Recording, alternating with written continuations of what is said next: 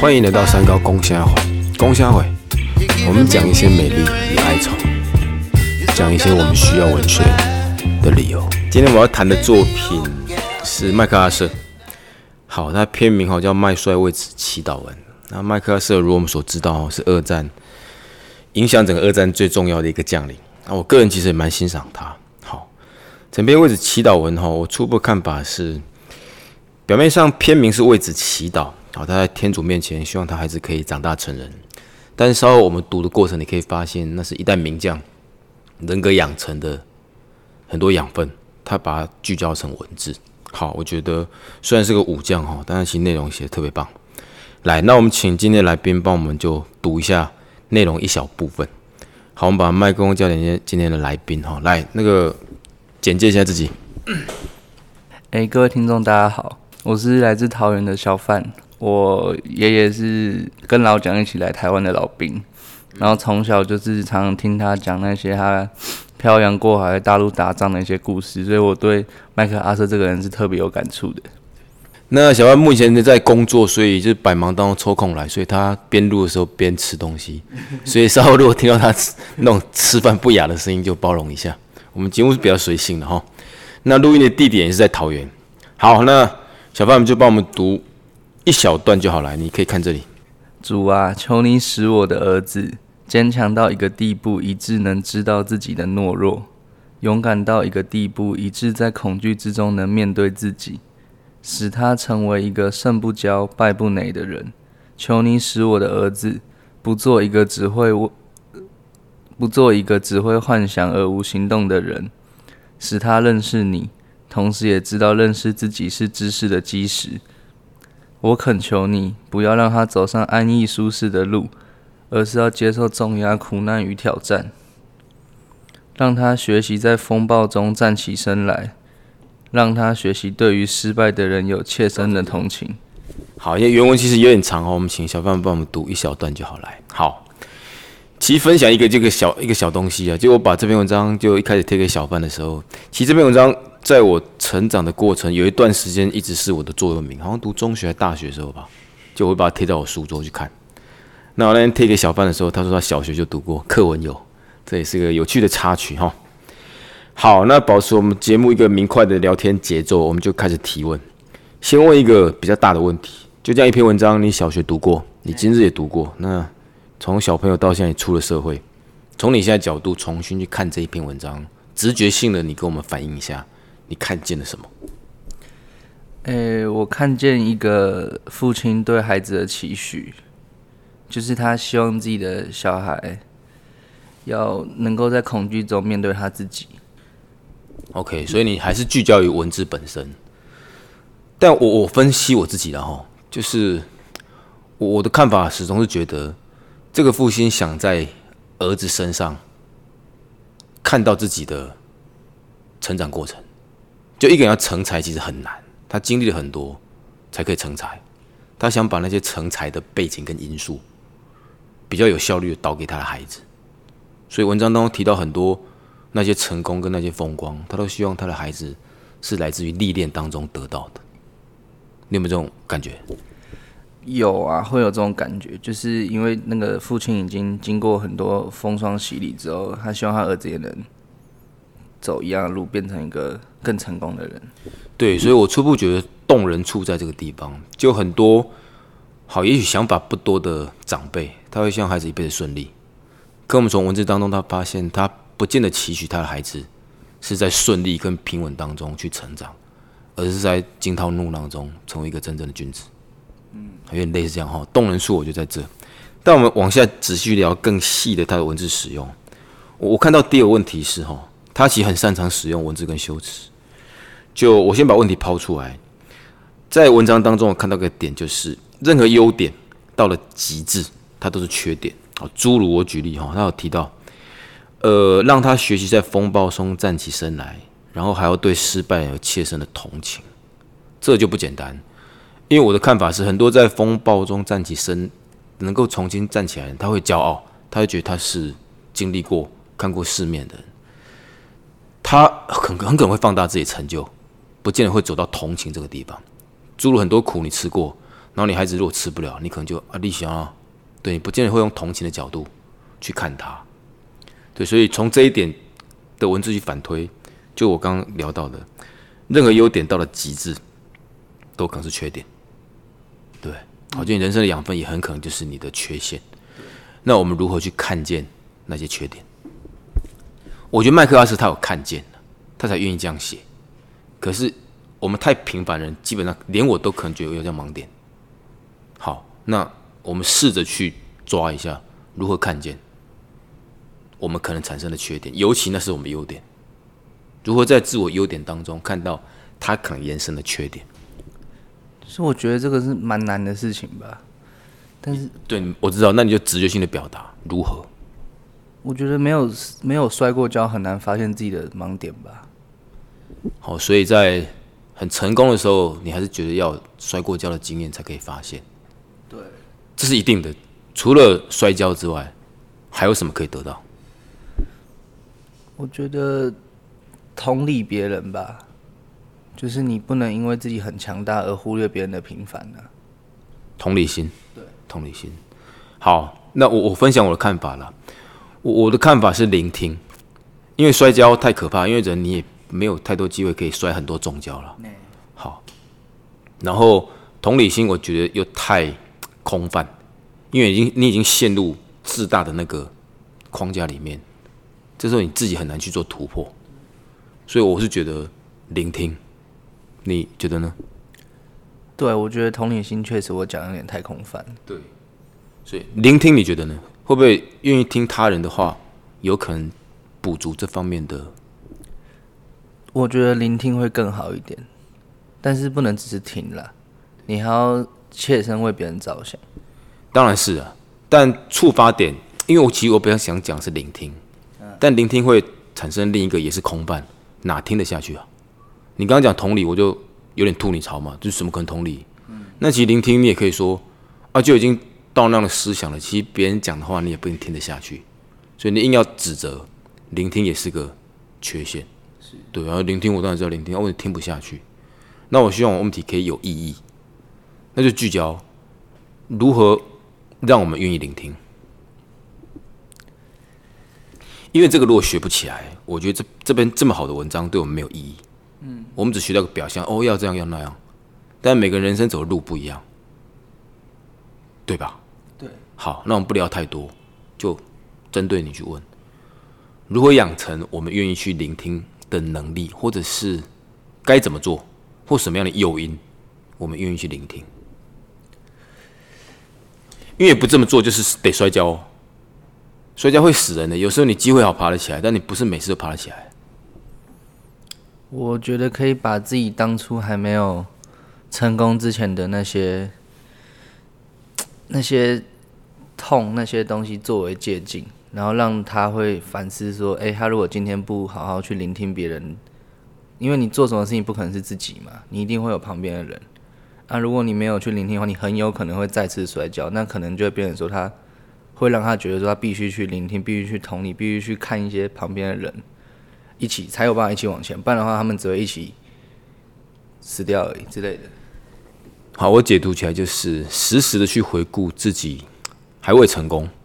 或失败的那一个境遇，不断去回顾那些一景一幕，对我们会比较明显帮助。可以。那我再把这个问题就也许具体一点。我我觉得我就谈你了哈。身边可以给你建议的，假设父母亲应该是。那我现在举例，假设我是你妈，那你干的一件事情，我觉得我可能需要劝你。假如假设我是你母亲哦，是。那你觉得你听得下去吗？好，假设你现在赚到钱，那你硬要去买一台车好了，假如那台车就是很贵，可能超出你，我觉得超出你收入，那你可能觉得还好。那我是母亲，当然说，哎，小范，别这样搞。你觉得你听得下去吗？其实我觉得，如果到那个情况下，我应该是听不下去。对啊，所以我一直很想讨论这个点呢。麦克阿瑟伟大，你跟我都试图想朝伟大那里走，是，但伟大需要经验跟一些契机。其实我们要的是从中得到那些契机，因为太多人跟我说你要学习伟大，基本上那是屁话。你如果没有那些契机、那些情绪，我们永远是平凡的。是，可人生只有一次，我为什么要让你这样平凡？所以你要针对这一点，我就比较挑剔一点。是，你讲啊，再往下用力想，就是哲学性的思考，就就好。我们要什么东西可以让我们愿意去聆听？那我们才，那我们再去找到那个东西，我们人生才有线索一路往下走，这样更好。你的答案会是今天节目的亮点或者焦点，因为我觉得大家都在渴望这个问题。我们就慢慢抓因果关系嘛。我们要伟大，伟大的过程会经历失败，失败过程我们得到养分，但我们不可能失败太多次。我们需要他人的建议。那如何听到他人建议？从这里是苏格拉底是不是？对，类似类似。产婆法。对，你已经有答案，但你希望我自己讲出来，或者说，对我当然会有我的答案，但我也渴望去听你的答案。那我们就不预设立场去做这个哲学性的聊天。我要如何才会听他的话？我觉得你要听得去任何人的谏言，在你处在人生高峰的时候，我觉得你要。永远记得自己曾经弱小过，弱小。你要永远记得自己从来就不是一开始就这样一触可就，你是经历各种磨难，跨过各各很多的险阻，才能到今天的成就。了解。所以答案如果比较简略讲，就是还是得还是得去回顾过去的自己的弱小或者挫折，才不会在成功的光芒下。失去思辨的能力，完美啊！所以我对你的解读完美。好，聊聊我的答案呢？哈，其实我自己的看法就是讲很庸俗，但就是爱。你要对这个世间有爱，就是你假设我是你母亲，你必须爱你母亲，你才听得下去。如果你对你母亲有很大的尊重跟爱，她讲的话会胜过你的欲望。假设你要买车的欲望但你觉得诶。好，对母亲的爱或者是那样的关怀，你是很认同的。他的话，你就愿意再深思。包含有时候你们跟我讲的建议，我也会听。那也是来自于尊重跟爱，就是你觉得，我觉得你们是对我好的。那我觉得你的话会讲是有道理。啊，包含你看，你脑脑袋动一下，把麦克阿瑟这样一整整篇文章这样把它绕过，他讲这番话，没有人逼他讲，对吧？那他为什么讲？基于什么？爱，对，所以有时候答案很庸俗，对不对？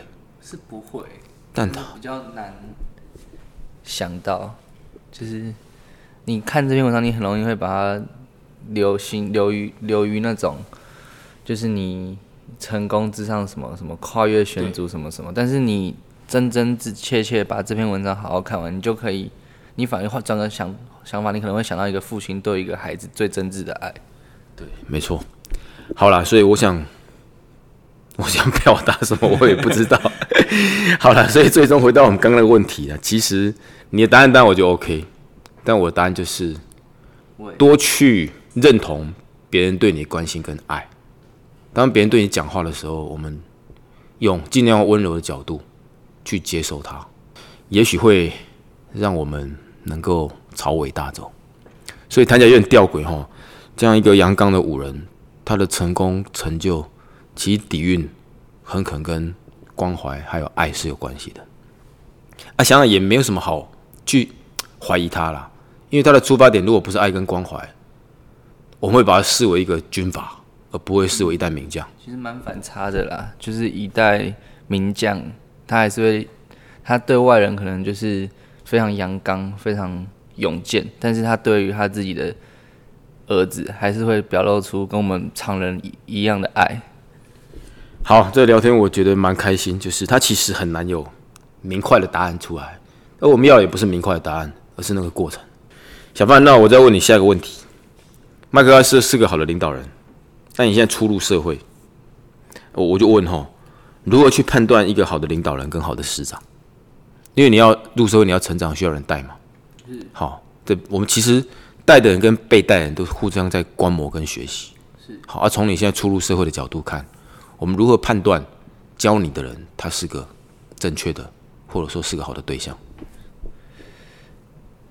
哎，我觉得如何判断一个好的领导人或者师或师长，对，我觉得蛮，就是他他他出发点永远是让你好，不然就是让大家一起好，而不会有那种私欲，就是可能去用他的的权利去欺负人。我觉得这蛮重要的。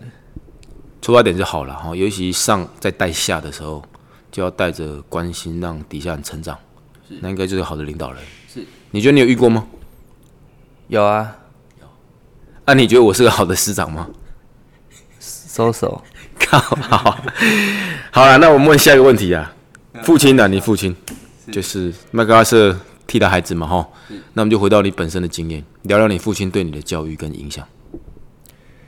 我父亲他曾经跟我讲过一句话，就是他觉得待人要以诚为本，因为他觉得说他从年轻到现在就是工作，其实没有什么在靠劳力，都是在交朋友，所以他会让我变成一个很以家人跟朋友为重的人。我觉得感情是一切的源头，你要干大事，你要安安稳稳什么什么的。你永远要回归到你的初最终的，就是跟人的相处关系要够好。然后我觉得我父亲不会，他比较像以一个朋友的角度，像我现在已经工作，然后常常就是可能下班会跟他小聊一下，他会分析我今天讲的一些事情，他会觉得我怎样做会更好，啊，我也会听进去，因为我觉得我父亲算是我的偶像了，算是我的一个模范。会是一个我想要成为的人，这样我觉得就是一个父亲最厉害的事情了，因为他会让他的小孩想要成为他。好，这个这个话题很漂亮，就是典范。当他成为你的典范的时候，所有教育其实很容易执行，基本上他只要做到，然后你就跟着做到。是，对，这样教育讲起来简单，但其实困难，因为你自己要自己做到，那就是个难的哈。对文本的解读，我们就先。到此了哈，因为这话题要聊聊不完，就是一个平凡的男孩如何成为一个更好的男人，是，这是太多的哲学在里面，我们就先不聊他，聊下一个主题，就是造句，你有造句吗？有啊，我有造句。好念。呃，成长就是弥留在世间纷扰中，找寻自己存在的意义，学习如何不迷失方向。对对，成长就是。我们在浑噩当中试着学习，不要迷失方向，对吧？是，肯定的。其实包含我自己也这么认认认同这句话。你每一刻成长都很难说一定会怎么样吧？就算你六十六岁，你也不知道你会学到什么，得到什么，失去什么。活到那个时候，对，好，好好句子，再帮我们唱一首歌。小范刚刚表达说，因为麦克阿瑟实在是太英雄、太阳刚，就是一般流行歌几乎不可能找到可以跟他有对应的。找到了，你找到？找到了。好，那你来。当阳光再次回到那逃着雨的过境之南，我会试着把那一年的故事。再接下去说完，当阳光再次离开那太晴朗的过境之南，你会不会把你曾带走的爱，在告别前用微笑全归还？OK，小范帮我们挑的就是《国境之南》。我想说，他是电影《海角七号》的音乐嘛？对，《海角七号》那时候就是大家就是很风靡，我也蛮喜欢看，所以听到这样歌曲很能够唤醒当时的一些回忆哈。好，但仔细想一下，《国境之南》它跟麦克阿瑟的关系有吗？哎，我觉得可以带入到《海角七号》这部电影。哦，对，因为他在南太平洋打仗。